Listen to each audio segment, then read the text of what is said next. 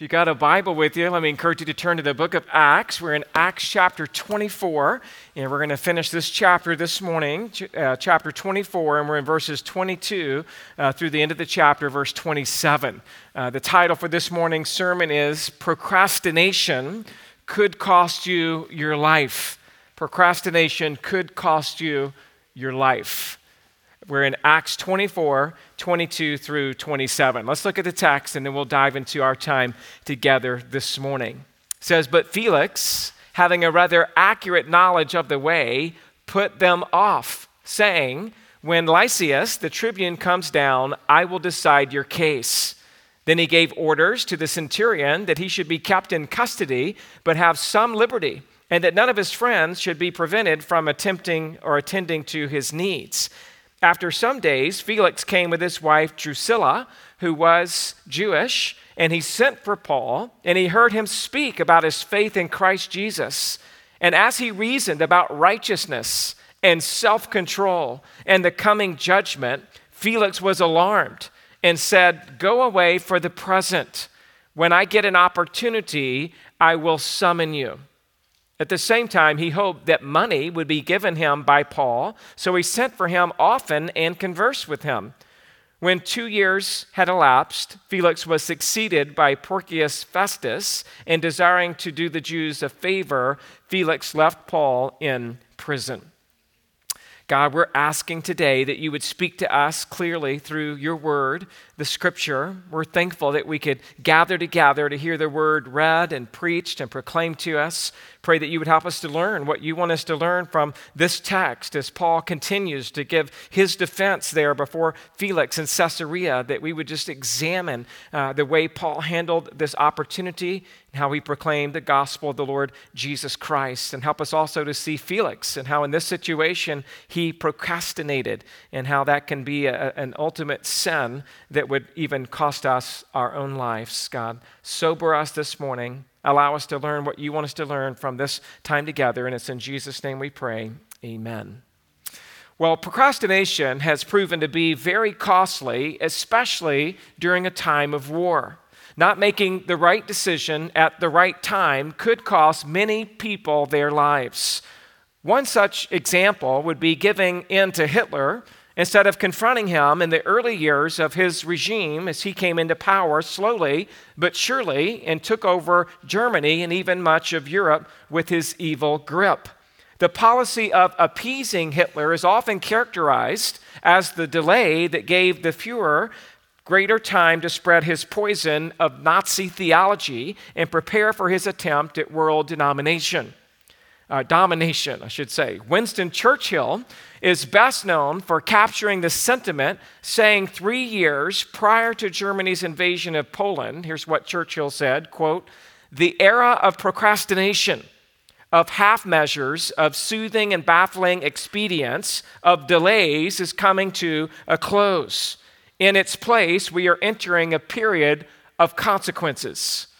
In other words, procrastinating or stopping Hitler uh, led, uh, on not stopping Hitler is what led to a Second World War. And if Hitler had been dealt with head on earlier in the 20th century, many lives could have been saved. Those who are familiar with the American Civil War may be aware that they could have ended potentially much sooner had it not been for the procrastination of General George B. McClellan. Beloved by his men and a stickler for training, you might think that it would be him that we would remember over Ulysses S. Grant, former Union general and later the 18th president. But Lincoln eventually made Grant the Northern Army's leader for a single and rather important reason. Grant was willing to engage with the enemy.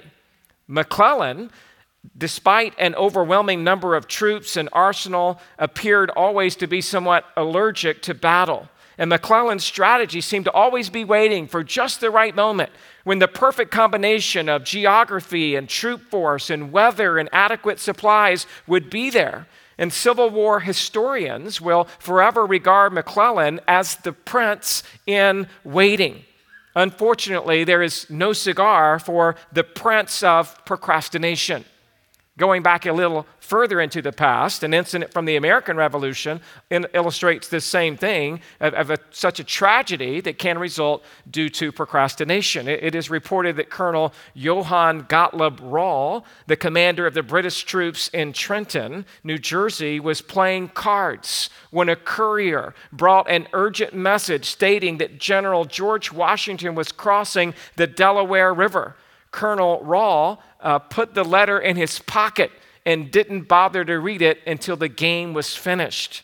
This short delay, however, proved to be his doom, as Colonel Rall somehow realized the seriousness of the situation. He hurriedly tried to rally his men to meet the coming attack, but his procrastination was his undoing. He and many of his men were killed, and the rest of the regiment was captured. And the letter of warning the upcoming attack was found unopened in Colonel Rall's pocket after his death. British Ambassador Norbert Quell said only a few minutes' delay cost him his life and his honor and the liberty of his soldiers. Earth's history is strewn with wrecks of half finished plans and unexpected resolutions. Tomorrow is the excuse of the lazy and the refuge of the incompetent. So we see these different illustrations about if you pause and you procrastinate at a time of battle, it could cost you your life. And whether it be on a grand scale or on a personal scale, procrastination has great consequences. And whether it be on the world stage or in the privacy of your daily schedule, procrastination must be dealt with whether procrastinating puts millions of lives in jeopardy or just your own, waiting for just the right moment or until you have had enough energy or enough interest to deal with something could cost you more than you ever imagined.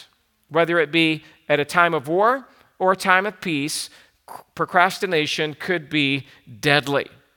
Let me define this word procrastination for you. It's real simple. You know what it is it's the act of postponing an action, putting off or delaying or deferring something until a later time. And I believe that procrastination could be considered as a sin when it, it, it deals with spiritual obedience. As you know, James 4:17 says, "For whoever knows to do the right thing and fails to do it, for him it is a sin. Right? So when we procrastinate biblical obedience to God, that's when it is a sin. Now, listen to this clever little poem on procrastination by Gloria Pitzer. She says this Procrastination is my sin. It brings me naught but sorrow. I know that I should stop it. In fact, I will tomorrow. Right? I mean, some things you put off and it's not a sin, like cutting the grass, vacuuming the house, right? There's certain things you can put off. It's not necessarily a sin, but we're talking this morning about spiritual truth. We're talking about conviction of the Holy Spirit. We're talking about God's word bearing down on your life. And when you put that off, that's a sin. Felix, the, the Roman governor of Judea, had the privilege of spending much time with the Apostle Paul. But he procrastinated making some sort of decision for, for not only for Paul, but for his own life, how he would respond to Paul's teaching. He procrastinated. He chose not to repent, not to believe, and we could say this certainly cost him eternal life. This morning, I'm going to give you three headings for our text. We're going to look at the problem, verses 22 to 23.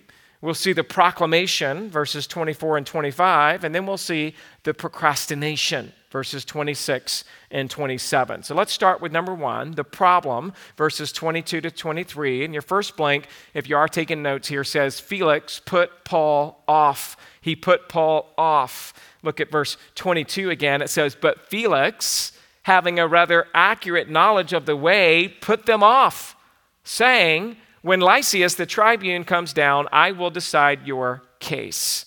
Remember from last week, we saw how Paul was accused of many things, and we boiled it down into three specific accusations made against Paul. He was accused of being a world renowned troublemaker, and he was also accused of being a leader of a dangerous anti Roman cult.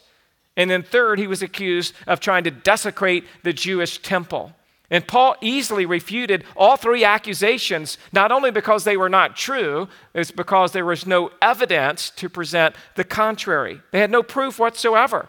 And so we finished last week looking at verses, uh, verse 21, where Paul writes this, or it's, it's written here, other than this one thing. So he's saying, hey, I'll tell you why I was really arrested. It's not for those things I was accused of, other than this one thing that I cried out while standing among them. It is with respect to the resurrection of the dead that I am on trial before you this day. And so Paul was saying here, do you know why I'm on trial?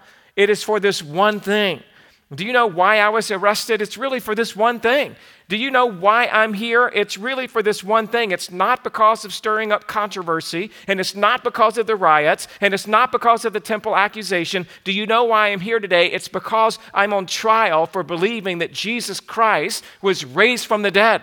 I believe in the resurrection. And because I believe in the resurrection, that changes everything about my faith and about my life. And it's that very message of the resurrection that was trying to be squashed by the Jews. And my friends, the same is true of us today. The world does not hate you because of your Christian t shirts. And it doesn't hate you because of your Christian movies. And it doesn't hate us because of our Christian music and that some Christians like to sing kumbaya.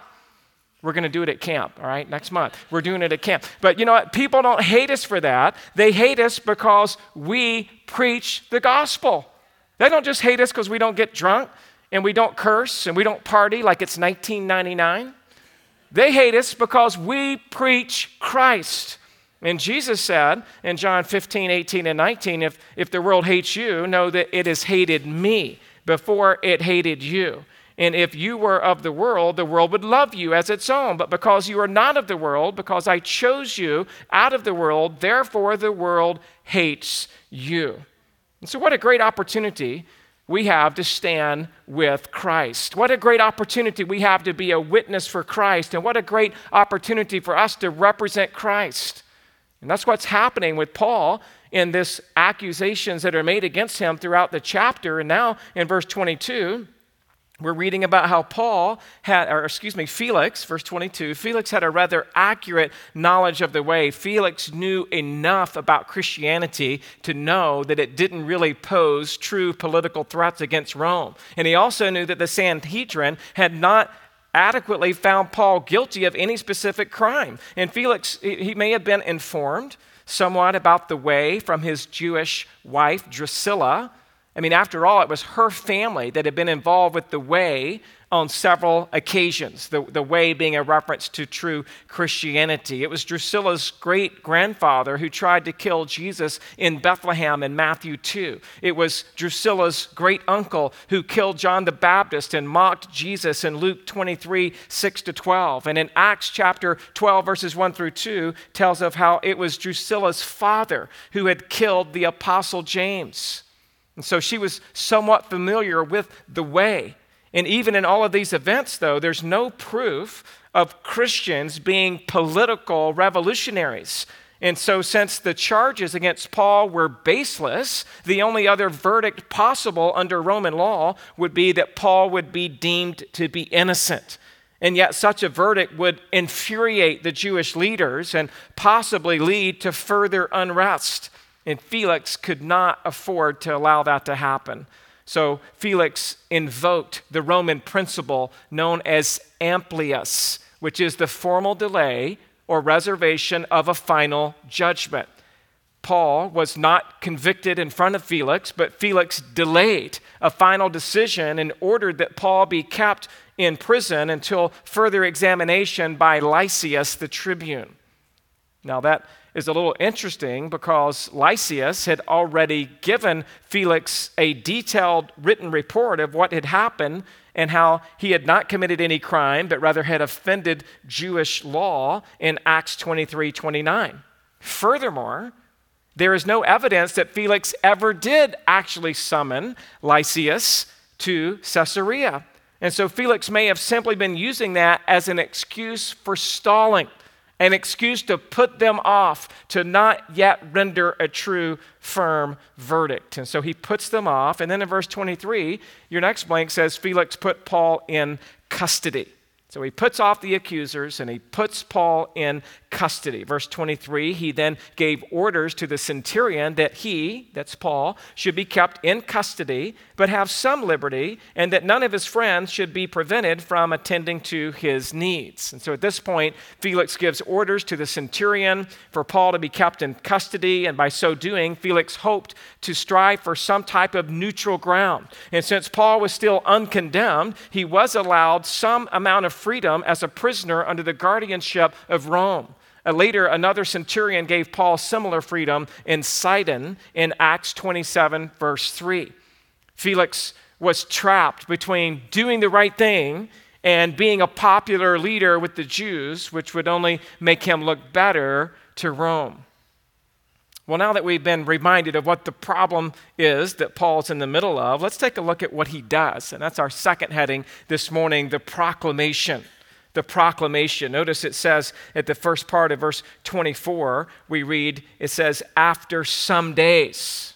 Felix came with his wife Drusilla, who was a Jewish, and he sent for Paul and he heard him speak about faith in Christ Jesus. And so we, we see that at this point, Felix gave some orders to, for, for Paul to go to custody. And then it says, after some days, the beginning again of verse 24. It does not specify the exact length of time. Other occurrences of this phrase, some days, in the book of Acts, does appear to designate the length of time to be shorter than one month.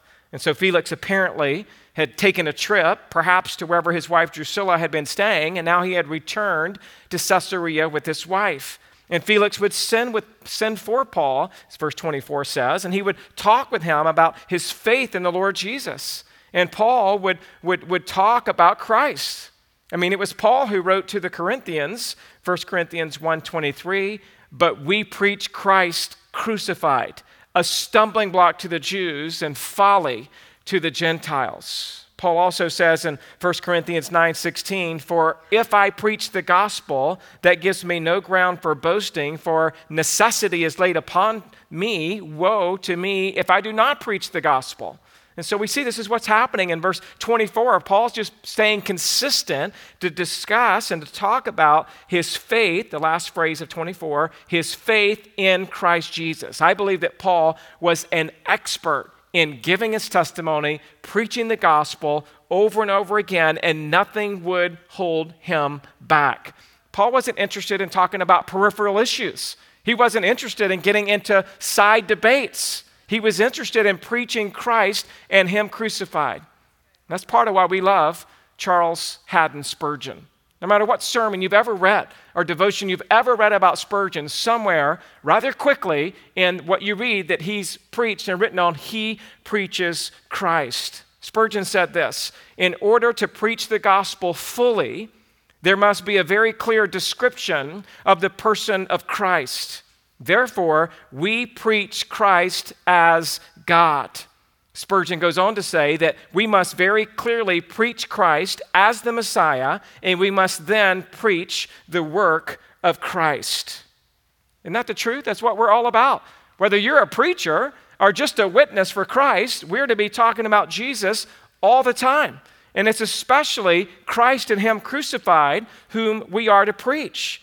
His wounds and his bruises remind us and, and, and remind us that he's been pierced for our transgressions and that he's been crushed for our iniquities. And the punishment that brought us peace was upon him. And by his wounds, we are healed. We, we got to be preaching Calvary. We've got to be preaching how Jesus opened up the kingdom of heaven to all who would repent and believe in him. And when Felix listened to Paul, this is what Paul was doing. He's preaching Christ, nothing else, nothing less. And this is what Paul refers to when he says in Jude, verse 3, that we are to contend for the faith that was once for all delivered to the saints. So he's going to preach Christ and he's going to continue to preach all that that means. And that's what we see here in verse 25, your next blank. What we're really seeing is that Paul's preaching Christ considered these three things. And in addition to Christ and him crucified, it is three things in verse 25 that, that he emphasizes. The first one, A, there in your blank, is the word righteousness. The word righteousness. Again, and as he reasoned about righteousness, and so let's take a minute and talk about this righteousness. Righteousness is, of course, having a right standing before God. Righteousness is acknowledging that He is the one who sets the standard. He, he sets the truth. It is an absolute truth, an absolute standard, and God is perfectly righteous in all that He does. And sometimes people get confused about the word righteousness and church because in the Bible it can be seen to be used in at least three different ways. Righteousness could be referring to personal righteousness, positional righteousness, or practical righteousness. So let's look at those three that are there in your outline. Number one, personal righteousness. I'm defining personal righteousness there in your outline as the righteousness that you have on your own apart from God. This would not be a good thing. This is referenced in Isaiah chapter 64, verse 6, where it says, We have all become like one who is unclean, and all our righteousness, all of our righteous deeds, are like a polluted garment. We all fade like a leaf, and our iniquities, like the wind, take us away. So, in that context at least, Isaiah is saying, Your best works are like filthy rags.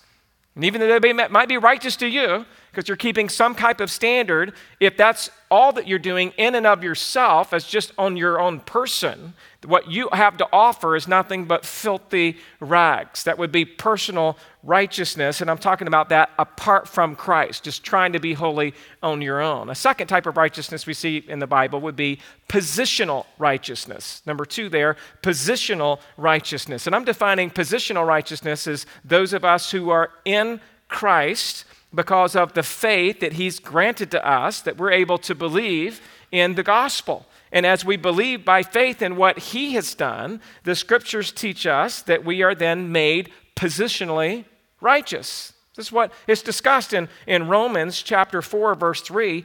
What does the scripture say?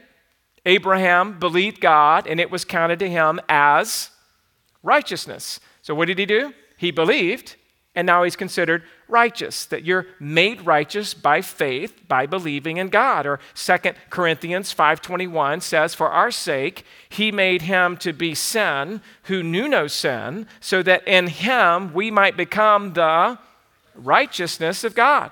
How do we become the righteousness of god? It's by faith. It's by believing in him. It's by coming to Christ and understanding who He is and what He's done on our behalf. And so there's personal righteousness, which I'm classifying as sinful pride. There is, you know, because it's our own effort, apart from God, our best works are but filthy rags. There's positional righteousness, where God makes you righteous before Him when He imputes Christ's righteousness to your account by faith. And then there's what I call, number three, practical righteousness. I'm defining practical righteousness as those good works that you do as a Christian by the Spirit's power that please the Lord. So we are called to walk righteously. We are called to do righteous works. I'm talking about Ephesians 5 8 through 10. For at one time you were darkness, but now you are light in the Lord. Walk as children of light. For the fruit of light is found in all that is good and right and true. And try to discern what is pleasing to the Lord. When verse 9, verse 9 says, part of the fruit of light is walking in that which is right. The same base word for the word righteousness. Or, or maybe another passage would be Philippians 1 10 and 11 so that you may approve what is excellent, and so be pure and blameless for the day of Christ, filled with the fruit of righteousness that comes through Jesus Christ to the glory and praise of God. So, this kind of practical righteousness is a type of fruit. It describes our deeds when they're done as unto the Lord, as an act of obedience. It doesn't save you because your best works are but filthy rags. But when you believe you're made righteous, that's That's positional righteousness. And then you live a righteous life. That's practical righteousness, that you're walking in obedience to God's word. And this, this is the righteousness of God given to us, and it's the righteousness of God that we walk in with his strength and his power as we are, uh, are called to walk in obedience to him. So let me ask you a question this morning Are you righteous? Do you ever find yourself trying to approach God based on your own righteous works? Do you find yourself being clothed in the righteousness of Christ through salvation? Does, does your life have evidence of the fruit of the Spirit in righteous behavior? And the truth is, again, that we have no righteousness apart from Christ. You can perform no righteous deeds apart from Christ. You don't have a righteous bone in your body. You don't have a righteous thought in your head. You don't have a righteous motive in your heart. But Christ is our standard, and Christ is our Savior, and Christ extends mercy to broken sinners, and He fills us with his righteousness. And when he fills us with his righteousness, he empowers us and he abides in us where we can live righteously for his name's sake. This is what Paul's talking about to Felix. He's like, hey, Felix, there's the standard. His name is Jesus Christ, who's been raised from the dead, and he's called you to live a righteous life. This is what God expects and calls of all those who would repent. And so Paul begins to just talk about this. I, I, think that it's when it says he talked about righteousness that he reasoned. So he took some time to explain similar things to what we're looking at this morning because he talks to him about righteousness. That's the first part of his little mini personal sermon to Felix. And then after talking about righteousness, Paul also talked to Felix, number two, or B in your outline, he talks to him about self control. Self control. So he reasoned about righteousness and self control. This is man's required response to live in accordance with the Word of God. And self control, as you know, is also a fruit of the Spirit, Galatians 5 22 and 23. Now, it's impossible to have self control unless you're truly born again, filled with the Spirit, and walking in step with the Spirit. But with those things in mind, if you're truly born again, and you're truly filled with the Spirit and walking in the Spirit, then God gives you self control. You know, we, we like to be in control, right? In today's technological world, we like to control everything. Right? We have timers for everything, we have remote controls for everything, we have smart houses, and we have smart phones. You can do anything on your phone, literally. You can turn on the oven, you can turn on the, the jacuzzi, close the garage door, turn on your lights. You can just sit there on your phone and all day long, like, oh, watch this, yeah, watch this, watch this. Because we like that control, right?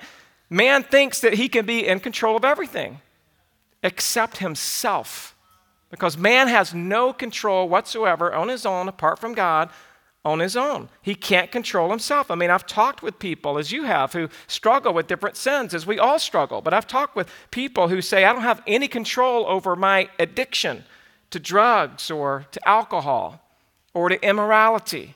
I've talked to people who say, I have no control over my anger or my fear or my feelings. I've talked to people who would say they have no control over their desires or over their dreams or over the direction life is taking them. And I get that. Like, part of it is like we can't control everything around us. But part of it, when it comes to sin, is the argument being made well, I can't help it. I can't help it. Well, can we help it or can we not help it? I mean, it startles me when somebody says, I can't help it, because they're denying this truth of Scripture that says, look, not only is there a righteous standard that God's called us to, given to us in His Word, but He gives us the self control to live and according to this standard. It's got to be provided by God, right? We don't have it in ourself. The self control, though, that God provides through His Spirit is stronger than any sin. It's tougher than any temptation. It's greater than any sinful habit. And the self control that God gives breaks every train, chain, and it frees every captive, and it liberates every prisoner. And the self control that God gives is greater than the flesh, and it's greater than the world, and it's greater than the devil. And if you don't believe that, then you're not a Christian. Because not only does God save you, but He transforms you from the inside out that you now have power over sin to walk in obedience to God's standard. Not perfectly all the time, as we know. We still fail, we still stumble, but we're no longer enslaved to our sin. This is what Romans 6 is all about. Romans 6, verses 11 through 14 says, So you must also consider yourselves dead to sin and alive to God in Christ Jesus. Let not sin, therefore, reign in your mortal body to make you obey its passions. Do not present your members to sin as instruments of unrighteousness, but present yourselves to God as those who've been brought from death to life, and your members to God as instruments of righteousness. For sin will have no dominion over you, since you are not under the law, but under grace. We're reminded we've been set free. We can walk in victory, we can walk in obedience. And so, as Christians, we are not called to control our fleshly desires by our own strength, but by Christ in us, by our faith in Christ, and by walking in the Spirit. And so, we need to exercise self control over every temptation. And with God's help, we can exercise self control. Let me just give you three things. I just want to remind you this is just for free, okay? Three things I think we need to exercise self control over. Number one, self control and materialism. Self control and materialism. This is what Jesus said in the Sermon on the Mount in Matthew 6 19 through 21. Do not lay up for yourselves treasures on earth where moth and rust destroy and where thieves break in and steal, but lay up for yourselves treasures in heaven where neither moth nor rust destroys, and where thieves do not break in and steal. For where your treasure is, there your heart will be also. We also read in Luke 16 14 that the Pharisees were lovers of money. Now, most of us in here, if I were to ask you the question, do you love money? You're going to tell me a hundred times out of a hundred what? No, because you're a good Christian. I'm going to say, Do you love money? You're like, No, I hate money. and yet, you know, and I know that as human beings, we struggle with this idea of materialism. And that materialism is something that where the desire for things begins to infiltrate your heart, and that's where it can become sinful. So let me help you. I'm going to give you three signs that money may be the master in your life. You ready? Number one. Told this is all for free, okay? This is all free. Lovers of money focus on things more than people.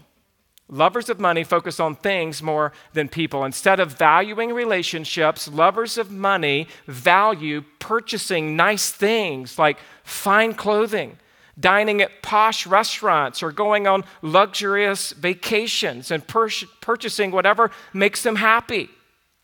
Now, don't misunderstand me. I'm not saying all those things are sinful. It's okay to go on vacation and have nice clothes. I'm just saying when we began to focus on those things more than we focus on people, we are valuing those things more than we're valuing how we can love God and serve others. And so there's just a little check in our spirit to make sure that we're not falling into this category because lovers of money focus on things more than they focus on people. Here's a second sign where money might be taking a hold in your life. Number two, B, lovers of money place their confidence in what they possess.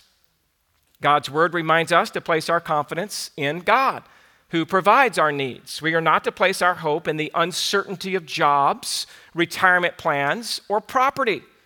1 Timothy 6 17 through 19 says, As for the rich in this present age, charge them not to be haughty nor to set their hopes on the uncertainty of riches, but on God, who richly provides us with everything to enjoy. They are to do good, to be rich in good works, to be generous and ready to share, thus storing up treasure for themselves as a good foundation for the future, so that they may take hold of which of that which is truly life. That passage is saying, don't put your hope in riches. Don't put your security in riches. Take what God's given you and be generous and share with others. Where is your confidence? Do you tell me, or would you say to yourself that once you've paid off the mortgage, or once you've gotten that promotion, or once you've built up that 401k to a certain level, that now you feel secure? Or do you trust God more than wealth to give you a good foundation for the future? Sorry about that. We're getting that fixed. There's something wrong with it. And it just acts up when I start really bearing into your soul. That's when it acts up. So every time you hear that, it's just like God, consciousness, sermons all coming together for you. So, all right. So, are you trusting in money for your security or are you trusting in God? Third sign that money may be a master in your life. C, lovers of money never have enough. Lovers of money never have enough. This is Ecclesiastes chapter 5, verse 10. He who loves money will not be satisfied with money. It's like a curse. You love it, you won't be satisfied with it. You love sports, it'll never satisfy you. You love money, it'll never satisfy you. What you love will never satisfy unless it's Jesus. If you love Jesus, you will be satisfied. But if you love something else, he who loves money will not be satisfied with money, nor he who loves wealth as his income. This also is, what do you think it is? Ecclesiastes? Vanity. This is vanity. So, lovers of money, they never have enough. Are you seeking the comfort and leisure that comes with money? Are you waiting until you have enough before you can be satisfied? Or are you content with what God has given to you? 1 Timothy 6 6 says, But godliness with contentment is great gain. Doesn't say money. Godliness with contentment is great gain. Years ago, I was sharing that with one of my kids, and he told me he thought it should say godliness with candy would be great gain. I say, no, it doesn't work that way. It's godly, it's being content with what God has for you. That's where the great gain is. And so, with God's help, we can exercise self control over the love of money.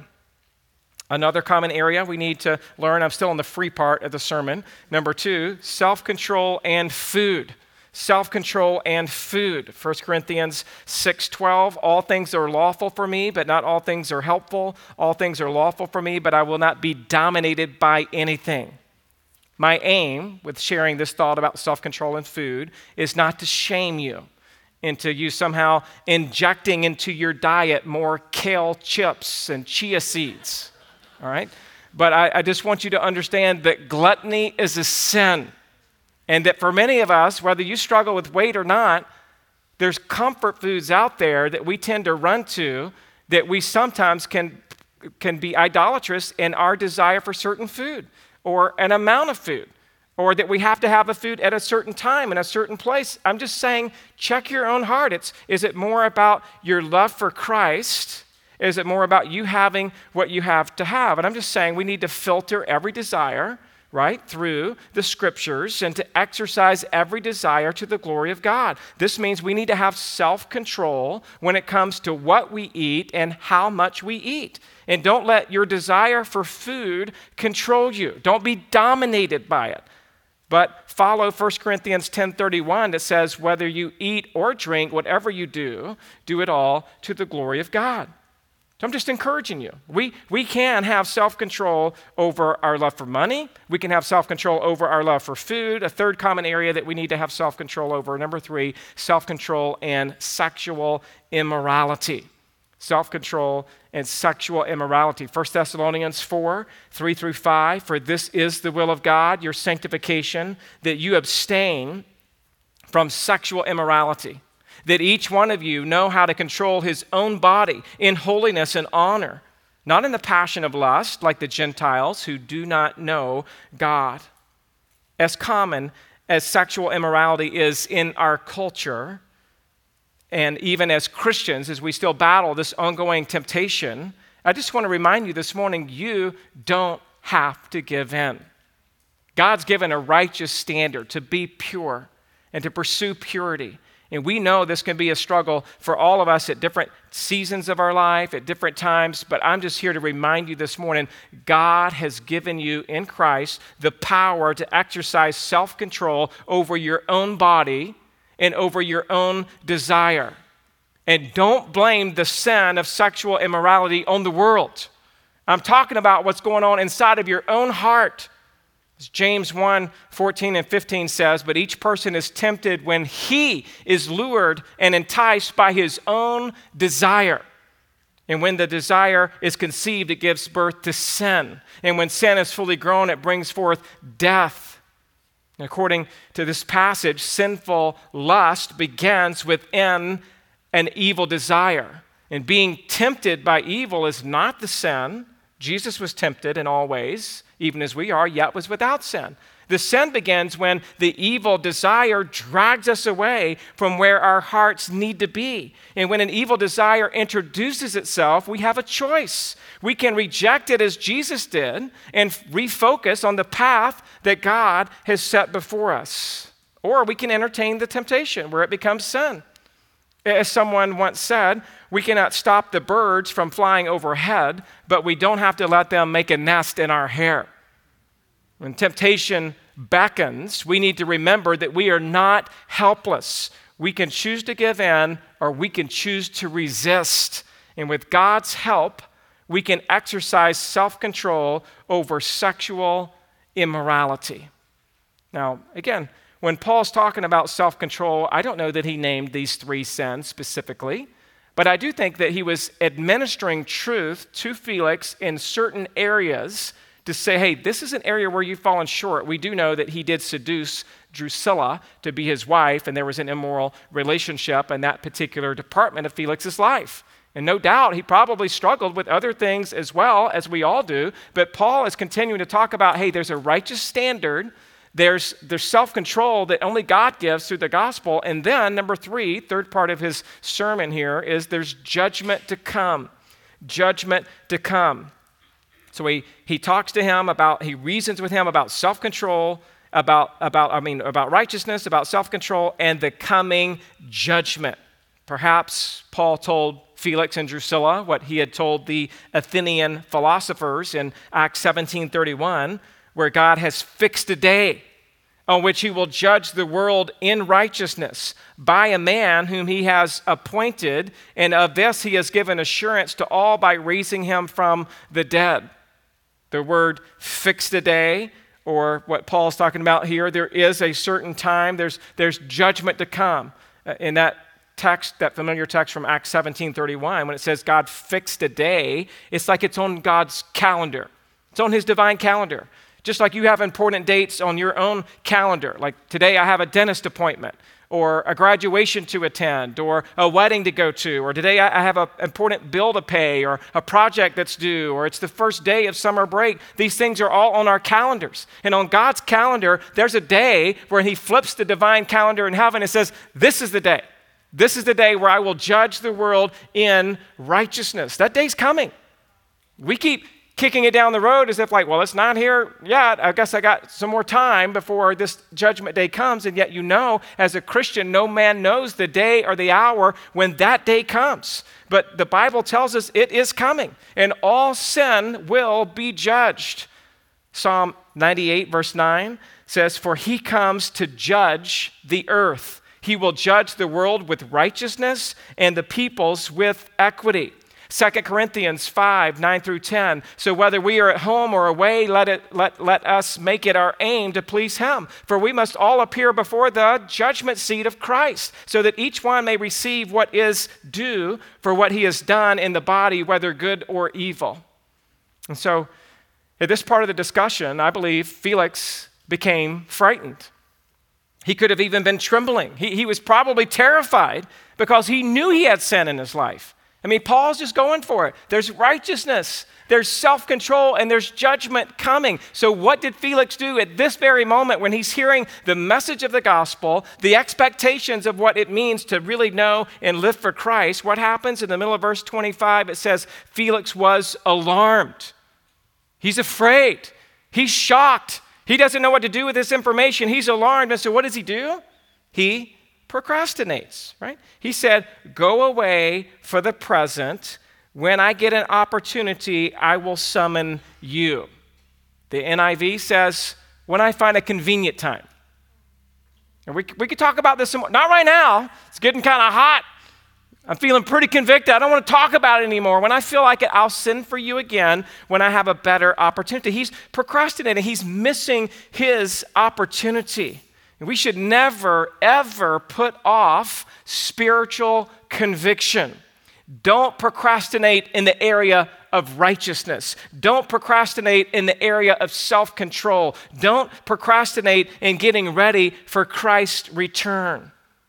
Acts 17:30 the times of ignorance of God have been overlooked but he now commands all people everywhere to repent. 2 Corinthians 6 2, for he says, In a favorable time I listened to you, and in a day of salvation I have helped you. Behold, now is the favorable time. Behold, now is the day of salvation. This is what Scripture says. We gotta we gotta delineate on this today. We got to deal with this today. As soon as God brings it up through His Word, own your heart is the time to deal with it. Otherwise, we're moving into our third heading, which is the procrastination the procrastination. This is what Felix does. Again, he says, Go away for the present. When I get an opportunity, I will come to you. So the governor's mind had been superficially enlightened, Acts 24 22. He knew a little bit about the way. His emotions had been stirred, verse 25, he's alarmed, but his will, his will would not yield. And as far as we know, Felix never repented. He was never converted. And he never believed in Jesus. He tried to gain the world, but as far as we know, he lost his soul. He procrastinated himself into hell.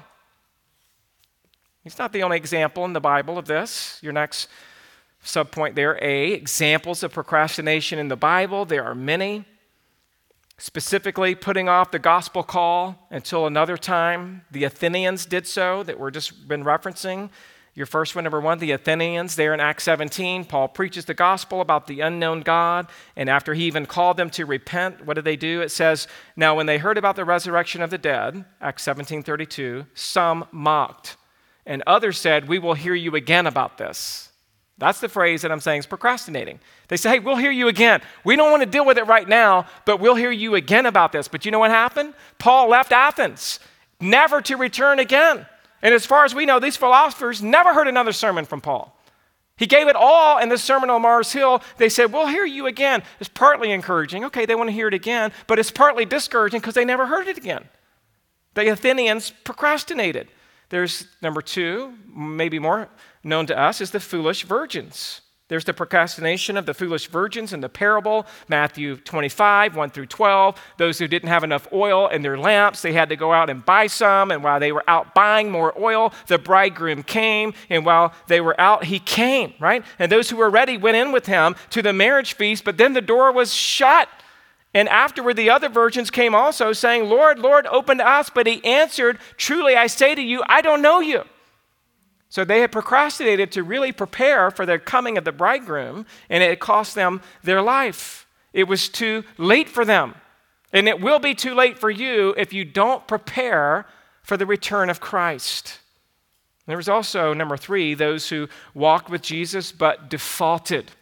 There were many who walked with Jesus but defaulted, as referenced in those cross references given there in your outline in John chapter 6. Basically, these were people who walked close with Jesus and they heard his teaching, and Jesus gave some really hard teaching about you better be willing to eat of my flesh and drink of my blood. And many of the disciples said, This is a hard saying.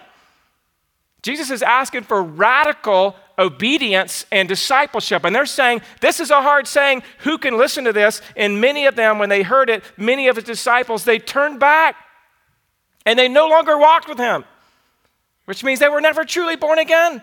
They went away. They said, We can't handle the radical things of what Jesus, when he's doing miracles and giving out bread and doing nice things, man, we love it. But when he looks at us and he bears down on our soul to say, This is what it means to be a true Christian, the text says that they turn back and they no longer walk with them. So Jesus said to the 12, Do you want to go away as well? And it was Simon Peter who answered him, Lord, to whom shall we go? You have the words of eternal life. And we have believed and we've come to know that you are the Holy One of God. So a true Christian's not turned away, but these other quote unquote philosophers from Athens, these foolish virgins, these people who followed Christ but couldn't handle the tough teaching, they lost their souls because they weren't willing to repent and believe in the gospel in that moment. And what I'm saying is, don't let the same thing happen to you. I think it's appropriate to ask why did Felix procrastinate? Felix had ample instruction. He had ample exposure. He had ample opportunity. He sent for him many times to come and talk with him. The end of the text says he was there about two years. Notice how it says, you know, when I get an opportunity, the last line of 25, I'll summon you. Verse 26, at the same time, he hoped that money would be given him by Paul, so he sent for him often as he conversed with him. So, why did he procrastinate? Well, three possible reasons why Felix procrastinated. Number one, he procrastinated because of money. That's what, he, that's what the text says. He says that he sent for him hoping he would get some money. He's looking for a bribe. You, you know what Felix wanted? He wanted Paul to pay him off which was somewhat common for prisoners to pay off the Roman soldiers or the Roman uh, governors in order to be set free. He wanted to take some money under the table to set Paul free. And so he kept Paul in custody without adequate evidence that Paul was guilty because he was hoping to make a buck. 1 Timothy 6:10 For the love of money is a root of all kinds of evils. It is through this craving that some have wandered away from the faith and pierced themselves with many pangs. Another reason why Felix procrastinated, verse 27, people often put off God because of power.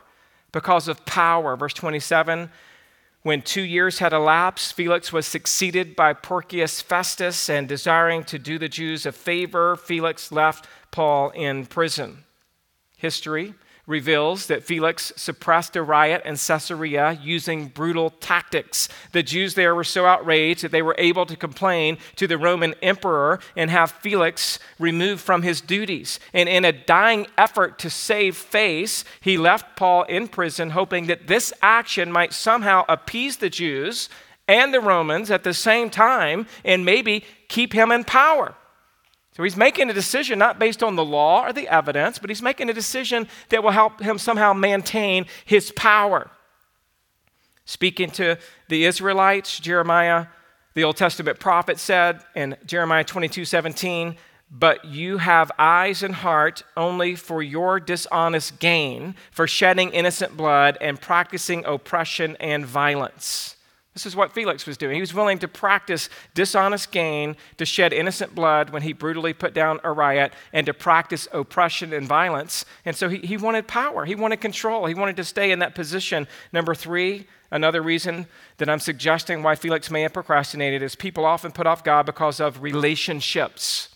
Because of relationships. And here I'm talking about his wife, Drusilla even though she was a Jewish and connected to family that had greatly persecuted and harmed the way, it's possible that maybe there was some influence because it mentions her many times in the text that somehow that there was influence from his wife for whatever reason we know that pilate's wife told him don't do anything bad to jesus because i had a bad dream about him that was Pilate's wife. So Drusilla, we don't know if somehow there was conversations about what she thought about Paul being convicted of a crime when there was no evidence because Paul was a Jew. We don't know. But we do know that many people are influenced by your family by what people think. And sometimes people procrastinate coming to Christ because they have a cultural relationship with a family that is of a different faith or of a different cult. And remember what Jesus said about choosing Christ over family. Remember what he said in Luke 9 59 and following? It says, To another, he said, Follow me. And he said, Lord, first let me go bury my father. And Jesus said to him, Leave the dead to bury their own dead, but as for you, go and proclaim the kingdom of God. Yet another said, I will follow you, Lord, but first let me say farewell to those in my home. And Jesus said to them, No one who puts his hand to the plow and looks back is fit for the kingdom of God. He's just simply saying, Don't put your family first. Don't put your heritage first. Christ comes first. And if you go back to the family and say, Well, I don't want to offend them, they raised me this way, I'll wait until my mom and dad pass and then I'll become a Christian. I mean, that, that is a, a really lame excuse, right? So we see here that Felix chose money, Verse 26, he chose power. Verse 27, somewhere in there, he may have chosen a relationship over Jesus. I hope that you won't make the same mistake. Dr. Clarence Macartney told a story about a meeting in hell. Satan called his four leading demons together and commanded them to think up a new lie that would trap more souls. I have it, one demon said. I'll go to earth and tell people there is no God. It'll never work, said Satan. People can look around them and see that there is a God. I'll go and tell them there's no heaven, suggested a second demon, but Satan rejected that idea. Everybody knows there's life after death and they want to go to heaven. Let's tell them there's no hell, said a third demon. No, conscience tells them that their sins will be judged, said the devil. We need a better lie than that. Quietly, the fourth demon spoke. I think I've solved your problem, he said. I'll go to earth and tell everybody that there is no hurry. Many people have bought into that lie. The best time to trust Jesus Christ or to repent of any ongoing sin is not tomorrow, but it's today. Today is the day of salvation. Today is the day of repentance. Tomorrow belongs to the devil, but today belongs to God. And I believe with all my heart that there are people in our congregation that need to do business with God. For you, that might be coming to Christ for the first time. You've been putting off the salvation call of God at your, at, in your life. You've been putting off the conviction of God, the beauty of the gospel because you've liked money or food or sex or some other desire is filling you and it will never satisfy. And I'm calling you today to come to Christ after we close with our last song. We're going to have a few people standing over here. We would love to share with you about how you can have a personal relationship with Jesus Christ. There's others in here that are Christians. You're born again. There's no doubt about that, but you're struggling with ongoing sin. And God, the lover of your soul, is bringing conviction through his word in your heart this very morning. As you've heard Paul's sermon on righteousness self control in the judgment to come. And if that's you this morning, please come talk to somebody. I'm available, our elder team's available, your small group leader, our counselors will be over here at the end of this sermon. We ask that you would consider coming and doing business with God. Don't put it off any longer. Let's pray together. Father, thank you for this morning. Thank you for the joy of knowing Jesus, the joy of walking by faith. And yet we know at times that our hearts can be heavy. As we consider parts of this message is a kind of like a heavy message, as we consider the, the lack of self control that we sometimes struggle with ongoing sin, and we pray that you would give us your conviction. We pray that you would also extend your grace. We pray that you would show us the mercy of God through Christ, that if we repent and we uncover our sins, that you cover it by the blood of the Lord Jesus. And I pray that you would remind us that if we keep running from you and keep hiding, that will only lead to our own detriment. So we pray for the lost this morning, that you would bring light into their souls through Christ. And we pray for those who are born again this morning, then in areas of hidden fault and secret sin or just ongoing struggle that we just can't get the upper hand on, that you would remind us this morning of the beauty of the gospel, the truth of self control that you offer us through Christ, so that when that judgment day comes, there will be no shame and no more tears, that we know that we stand on the righteousness of Christ and that we've been forgiven. And of course, we understand that the judgment seat for the believer is not a time of, of detriment, but a time of reward, a time to be encouraged, a time to be, um, to be reflecting on Christ's imputed righteousness on our account. Wherever we need to do business with you this morning, whether it's in the privacy of our hearts or having a conversation, would you move in our midst today? Would you allow us not to be sleepy and to stupor around in the apathy of our flesh this morning, but rather to get real with you and to, to see you bring about true change in our hearts? Because it's possible through Christ and through the gospel. Thank you for these reminders this morning. We pray that you be glorified in our midst today. In Jesus' name, amen.